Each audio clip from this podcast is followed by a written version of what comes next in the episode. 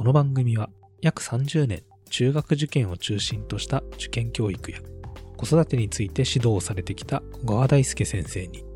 中学生と小学生の子供を持つ私、株式会社ピトパ富山が最新の受験情報や小川流の子育て術について聞く、お子様を持つ親御様のための音声情報番組になります。皆さんこんにちは。株式会社ピトパの富山です。今回は子供を上手につまずかせるということについてのお話です。最近の子育ての特徴の中で先生が少し心配しているということの一つに、子供が失敗やミスをしないように環境を整えすぎているお父さんやお母さんが多いということがあるようです。親としては子供を思うあまり当然のことのようにも感じるんですけれども、一体どのような点が心配なのかというところについて具体的に聞いてきました。それではお聞きください。小川先生、今日もよろしくお願いいたします。お願いします。上手なつまずき方、つまずかせ方というちょっとお題を出したんですけれども、はい、先生の本の中でですね、子供をその上手につまずかせるということが重要というお話があったんですけれども、はい、こちらちょっと具体的にどういった話になるのかを伺ってもよろしいでしょうか。うん。子供たち学習に関してとか親御さんの子育てのね、相談をたくさん受けるわけですけど、はい、非常に気になっているというか感じているのは、あまりにいろんな情報があって、はい、ハウツーがあって、で、ちょっとお金を出せば得られるサービスもたくさんあるから、今の親って子供にしてあげようと思ったらいくらでもしてあげれることがあるんですよね。週7日朝から晩まで予定を詰めてもう足りないぐらいにやらせてあげることがあるわけですよ。確かにやらせることも情報もいっぱいありますし、少子化ですし、はい、そうした状況の結果何が生まれてるかっていうと、はい、失敗させたくない、ミスをさせたくない、はい、いう風な気持ちが行き過ぎて、先回りしてあれもこれもお膳立てをしてしまう、はい、癖がつく親御さんが一定割合いるんですよね、はいはいはい、できるものが多いから、うんうん、で準備してあれもこれも段取りをしておけば、それなりに結果が出ますから、まあ、確かに、顕著なのは私立小なんかでよくある現象なんですけど、はい、来週逆上がりがあります、今週、体育の家庭教師が引っ張りだこになるんですね。なるほど。来月、美術の時間では、肖像画を描きます。はい。絵画教室に行ってるんですね。みんな練習していて。何ですかそれってその親に聞いたんですけど、みんな事前で準備して、はい、学校でみんなができる状態で来るから、自分の子だけ無防備で行かせると一人だけ下手ってなってかわいそうだ、はい、だからって言って事前に仕込んでる、学校の先生は楽ですよね。そうでしょうね。みんな事前に仕込まれてできる状態で、そうですね、うまいですねって、非常にいびつですね、それって、でそうすると何が問題かというと、はい、結果的にできた状態ばっかり大人たちによって作られた子って、打たれ弱いんですよね。もうちょっと言い方を変えると、はい、失敗から学ぶ力が育っていない。なるほど。挫折を知らない状態で来て、知らないので、失敗したらじゃあ次はこう気をつけることで立て直せばいいだけだよねっていう学び方もできないし、はい、他の人の様子から自分に生かすいわゆる他山の石、他の人の失敗や間違いから自分自身も気をつけようとか心がけておこうと、そういうふうに学び取るということも下手なんですね。なるほど。人が失敗したら失敗したことだけ見て下に見るような悪い癖がついたり、結局学習力が伸びないので、成長すればするほどですね、重大な局面になった時の判断が弱まるわけですよ。ので致命傷にならない範囲での失敗っていうのは数多くさせてあげた方が子供は育ちやすい、では子供は失敗したらまた次あるさでやれるように本来生まれてきてるんですけど、お膳立てして変な守り方をし続ける親の育て方が失敗ベタな子供を作っちゃうんですね。なるほどですね。なので手を離す。で、試させてみてうまくいかなかったらじゃあやり方変えてみたらと軽くですね、本人が失敗してうまくいかなかったってじゃあやり方変えたらうまくいくんじゃないの、一緒にやってみようよ、ほらできたと、そういう経験をして、罰がついただからダメなんじゃなくて、できると思ったけどもテストを解いてみたら罰がつけられました、じゃあできると思ったらどこかが何か違ったんだよねと、テキストをもう一回開き直してどこが不十分だったか確認しようよと。で、それを次の勉強の時に気をつければもう絶対余裕でしょうっていう関わり方、はい、失敗や間違いから学ぶっていうところを寄り添ってあげることが上手なつまずき方、つまずかせ方になるんですよね。なので、チャンスは何回でもあるってことをちゃんと教えてあげることだし、はい、親自身がその結果の丸や×、できたできない、一着がそうかに目を向くんじゃなくて、そこに向けての子供の努力や取り組みに観察してあげて、全体としてすごく頑張ってたと思うけど、最後の仕上げのところ、あと一回振り返りしておけば本番で緊張しなくて済んだかもしれないよねというような見方をしてあげることですね。はいはいはい。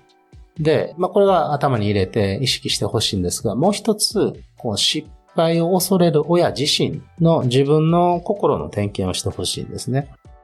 失敗って言葉に過剰に反応する親御さんっていうのは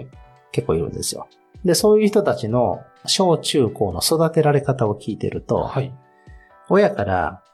前回ちょっと半分冗談めかして言いましたが、ちゃんときっちりしっかりを言われてる育ち方なんですね。はい、間違えるな、ミスをするな、整った状態にしろというようなことを求められてきたり、ミスっていうものは良くないものだという育てられ方をしてきた人が親になると、はい、我が子、大事な我が子ですから、が失敗したりミスをしたりするものが自分の胸をえぐられるんですよね。自分の子供時代の育てられ方と重なって。なるほど。だから、子供自身がつまずきから学んでよりたくましく育っていってくれるためには、親の側の自分の中にある失敗を恐れる心、育ち方というのを再点検してですね、当時自分は事細かく言われることで、どちらかというとビクビクと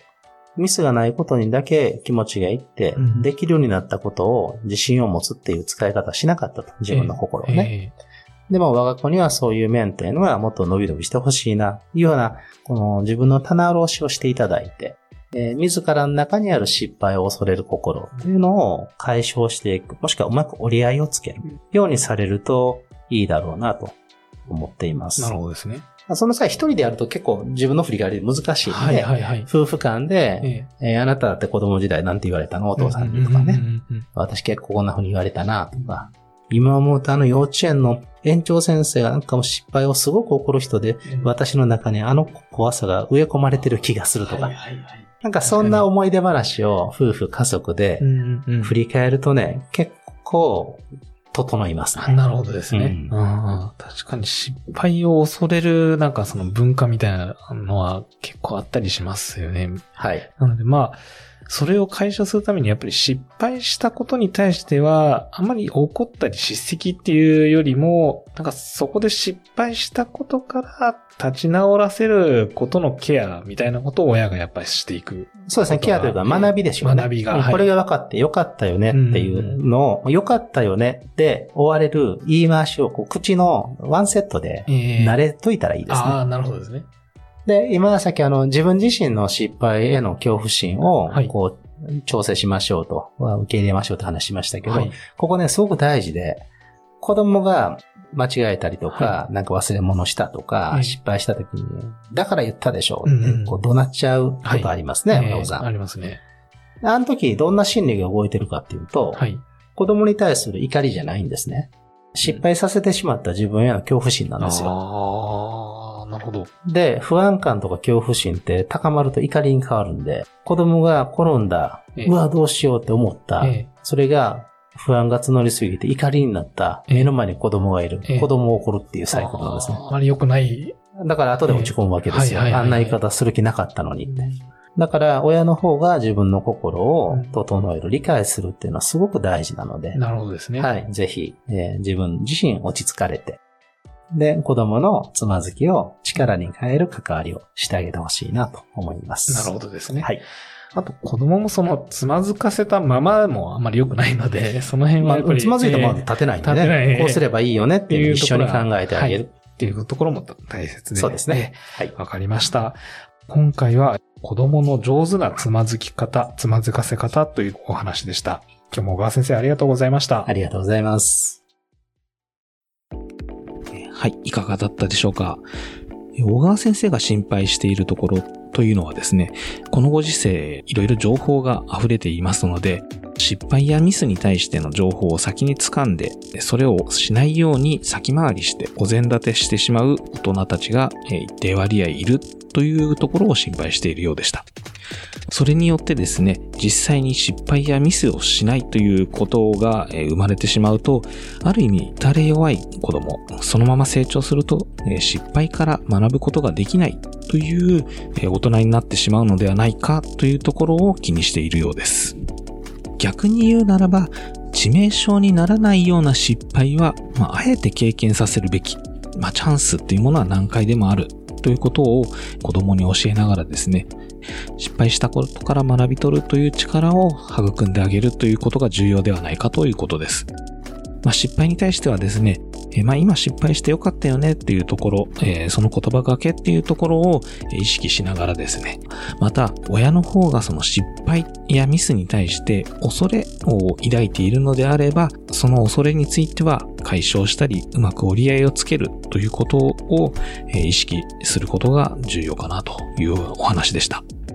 最終的にその恐れっていうのは子供に対する必要ない怒りになってしまうこともあり、その怒りを親たちが悔いてしまうという悪循環が生まれるというお話もありましたので、このあたりは確かに失敗を恐れる心っていうのはうまく折り合いをつけていければなというふうに思います。ただ最後にもあったようにですね、失敗をさせたままというのはやはり良くないので、失敗させることっていうのは大変重要かなと思われますが、失敗をした子供さんに対してですね、フォロー、ケアをしてあげる、今失敗をしてよかったね、今度からこういう風にしていこうねっていうような声掛け、そこから立ち直らさせる言葉掛けっていうのも気にしていただければなと思います。さて、子育て受験ラジオではリスナー様からのご意見、ご要望、小川先生へのご質問を募集しております。番組詳細欄にあるリンクよりお気軽にご投稿ください。子育て受験ラジオは毎週水曜日の更新です。今回も最後まで聞いていただきありがとうございました。